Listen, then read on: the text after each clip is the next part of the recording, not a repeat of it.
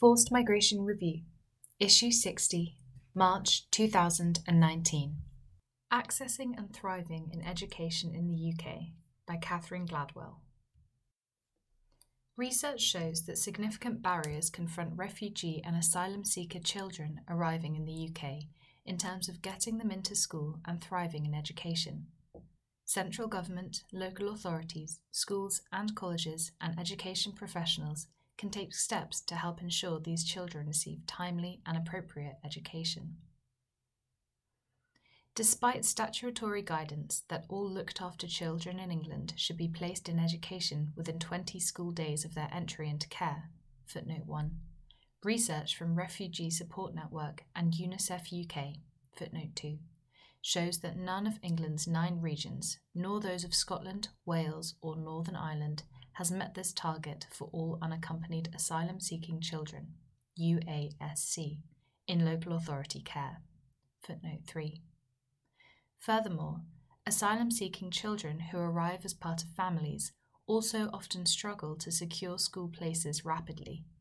The most significant delays occur in secondary and further education, where in one instance, a quarter of children in one region have had to wait more than three months for a school or college place. Barriers to access. At a systemic level, access to education is delayed by long waiting lists, particularly for those in Scotland aged 16 or over who require English for speakers or other languages, ESOL classes, complex online application processes that family members with low levels of literacy and information technology IT skills are unable to navigate, and the challenges of rapidly securing places for children who arrive in the middle of the academic year. At a school level, entry into education is delayed primarily by three factors. First, there is a reluctance on the part of schools to enrol students at the upper secondary level due to fear of negatively influencing the school's overall performance in national examinations. Footnote 4. The majority of schools and education professionals consulted during the research were unaware that schools may apply to exclude from their results those pupils who speak English as a second language, who have arrived in the course of the school years being examined. Second, there is a lack of readily available places for children with special educational needs, SEN, a lack which is particularly affecting those children with severe needs who have been resettled through the Syrian Vulnerable Persons Resettlement Scheme. The third factor creating this delay is specific to England, where local authorities must apply to the Secretary of State for Education to instruct an academy to accept a looked after child. Given that, as of January 2018, 72% of secondary and 27% of primary schools in England were academies. Footnote 5. This requirement presents a significant challenge for many local authorities attempting to place such children. At the contextual level, the research identifies three barriers to access. First, significant numbers of children and families report remaining in temporary accommodation where they are placed on arrival in the UK for up to six months meant to be a maximum of three weeks. During this time, children typically are not enrolled in school in order to avoid disruption when they move, and they therefore miss a substantial part of their education. Second, a national transfer scheme has recently been introduced for unaccompanied children, dispersing them to areas of the UK with fewer unaccompanied minors. Although robust data on the impact of this scheme on access to education are not available, Children and social workers report delays, both because children are not placed in school while awaiting dispersal, and because dispersals take place without an education placement in the receiving locality being secured. Third, of the children interviewed for this study, those who had been subject to ongoing age assessments reported being kept out of school until their status as a minor was confirmed. Practices around age assessment vary. Some local authorities treat children as being the age at which they present until it is proved otherwise. Others treat those who may be adults as such until they are proved to be children. Just under a quarter of the UASC interviewed had to wait for a school or college place or were told they were not eligible as a result of an age assessment process. In all cases, this was ultimately overturned, and the young person was admitted to school or college, but had typically missed several months of education. The issue of age assessments is complex, and teachers, social workers, and practitioners repeatedly reported the challenge of balancing children's rights with the need for adequate safeguarding in schools. Footnote 6.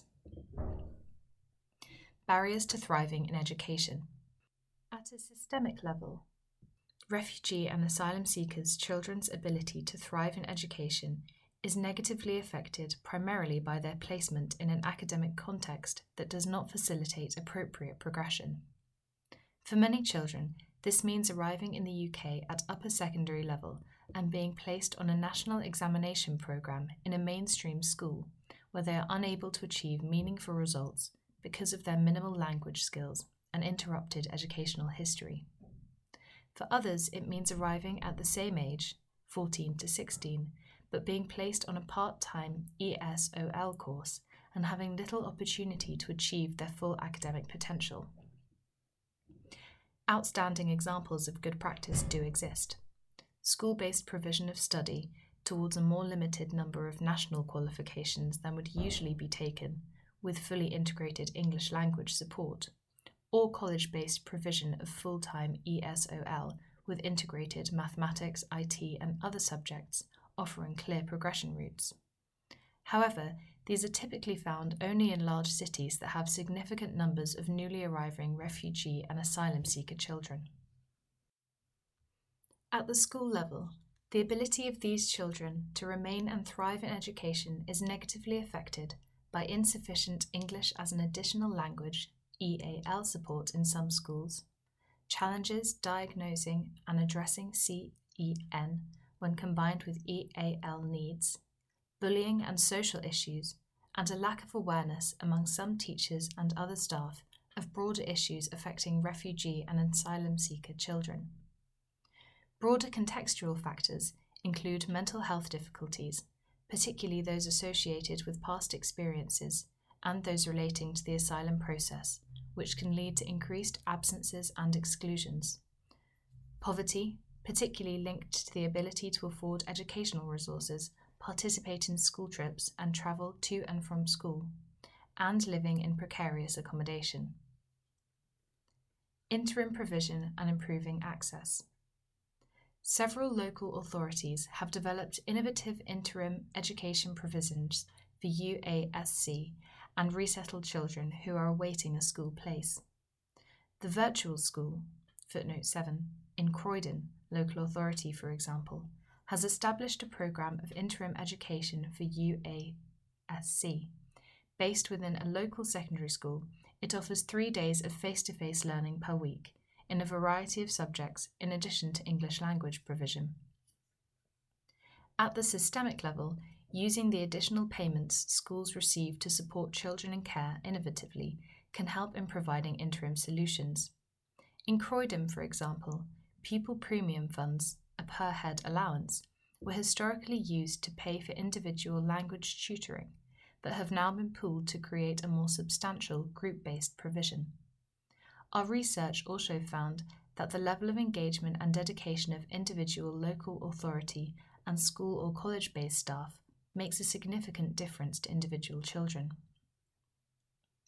At the school level, the development of a school wide ethos of welcome for refugee and asylum seeker children was shown to increase the acceptance of their applications, and substantial liaison with voluntary sector advocates and support workers was a significant factor in helping overcome a variety of barriers to access. Several young people, for example, explained that their attempts to enrol in secondary school or further education had failed, but that being accompanied to meetings with school or college staff members by an advocate or support worker had ultimately helped secure them a place. Thriving in education. The research found that the ability of refugees and asylum seeker children to thrive in education is facilitated by six key factors. Bullet point the presence of a committed, caring adult who will support them over an extended period of time, which appears to be particularly important for unaccompanied children. Bullet point The opportunity to participate in education programs where con- content and curriculum that have been appropriately adapted to meet their needs. Bullet point The availability of substantial pastoral care and mental health support within the school setting, particularly important given the long waiting lists and inaccessibility of many out of school counselling, therapy, and mental health support services. Bullet point partnerships between schools or colleges and specialist voluntary sector organisations that can facilitate the provision of on site advice, guidance, and support. Bullet point Creative approaches to peer support within the school or college, including buddy schemes and school wide awareness raising about forced migration. Bullet point the provision of training on meeting the educational needs of refugee and asylum seeker children for all teachers and other school or college staff as part of continuing professional development. Our research gives rise to the following recommendations to UK central government policymakers. Bullet point. Recognise that all children, including asylum seeker children in temporary accommodation, should receive an education. Bullet point. Encourage the Office for Standards in Education, Children's Services and Skills, Ofsted, the government run schools inspector, to consider and make reference in their inspections to work undertaken by schools to accommodate the needs of refugee and asylum seeker children. Bullet point. Review and consider simplifying the process by which the Secretary of State can require an academy to accept a pupil. Bullet point. Provide better and clearer information to schools on new EAL arrivals at the upper secondary level, including ensuring that schools are aware of provisions enabling them to exclude these children from their results profiles. Bullet point. Increase the number of available funded ESOL hours for 16 to 18 year olds. Bullet point ensure that training provided to the prospective senior designated mental health leads in schools, posts that all schools are now encouraged to have, will include specific content on supporting refugee and asylum seeker children. Central government policymakers and local authorities should seek to build on and raise awareness of existing good practice across England, Scotland, and Wales by improving networking and information sharing opportunities for professionals working in education for refugee and asylum seeker children. Additionally, local authorities should, bullet point, develop initial guidance on appropriate curriculum and good practice for interim provision for UASC. Bullet point, provide specialist training on the educational needs of UASC for key personnel, social workers, key workers, and leaving care personal advisors where expert UASC teams no longer exist. Schools and colleges should, bullet point, ensure teachers at all levels are trained as a standard part of their continuing professional development in the educational support needs of refugee and asylum seeker children. Bullet point. Consider implementing interventions such as peer support schemes and expert partnerships with external refugee youth charities. Catherine Gladwell. C. Gladwell at refugeesupportnetwork.org. Director, Refugee Support Network. www.refugeesupportnetwork.org. Footnote 1. Department for Education 2014, updated 2018, promoting the education of looked after children. bit.ly slash looked hyphen after hyphen children hyphen education hyphen UK hyphen 2018. Footnote 2 UNICEF UK and Refugee Support Network 2018. Education for refugee and asylum seeking children Access and Equality in England, Scotland, and Wales. bit.ly slash UNICEF hyphen RSN hyphen access hyphen to hyphen education hyphen 2018. Footnote 3. In the UK, unaccompanied asylum seeking children are placed in the care of their local authority. A child who has been in the care of their local authority for more than 24 hours is known as a looked after child. Looked after children are also often referred to as children in care. Footnote 4. In the UK, pupils' attainment in national examinations is one of the factors used to rank schools in regularly published league tables. Footnote 5. National Audit Office 2018 Converting Maintained Schools to Academies. bit.ly slash National Audit Office hyphen Academies hyphen 2018. Footnote 6.